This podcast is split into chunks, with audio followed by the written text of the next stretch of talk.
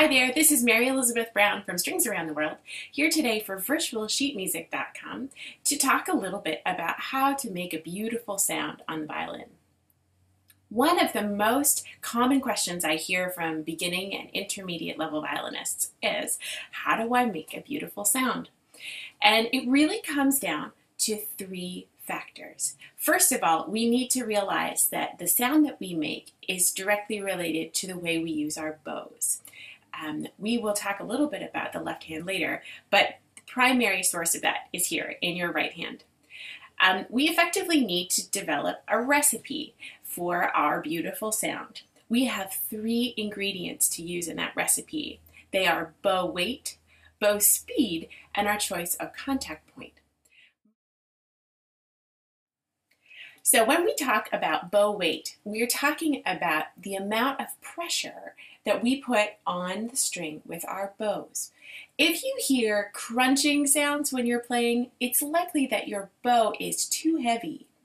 I like to use the word weight instead of pressure because the word weight sort of implies that we relax our arms and let our arms do the work in terms of putting weight on the string, as opposed to pressure, which might mean that we could lift our elbows or use our shoulders, which we don't want to do. So we're looking for a relaxed weight in the right arm that will allow us to have a good contact with the string. This is what we mean by bow weight.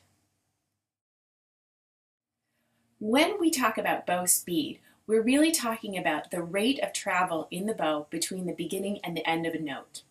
We need to make sure that we balance the speed of the bow with the weight that we put with our, our arms in order to produce a beautiful and resonant sound. If the bow is too fast, you'll hear a sort of skidding or skimming sound on the violin. And if the bow is too slow, we'll move back to that crunching sound that we talked about earlier. So we're really looking for a balance of bow weight and bow speed. The last element we need to talk about is the idea of contact point. If you think about the space between the bridge and the fingerboard as a highway, we'll see that we have lane 1 here right next to the bridge and lane 5 over here by the fingerboard.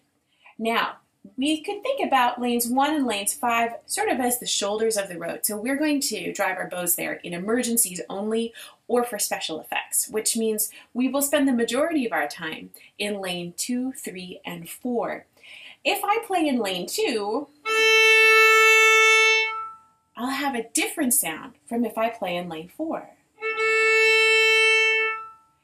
As we move closer to the bridge, we'll have a more intense sound. And as we move closer to the fingerboard, it'll be a softer sound. Once you are familiar with these three elements of sound production, so bow weight, bow speed, and contact point, it's time to do some experimenting to find a sound that you really love. Keep in mind that no two people and no two violin and bow combinations will be exactly the same. So it'll take a little while. I would suggest using some review repertoire and scales so that you can really focus your attention there on sound production. Once you've done that, it's time to incorporate it into your repertoire. If you know a little bit of vibrato, that'll help to make the sound really sing.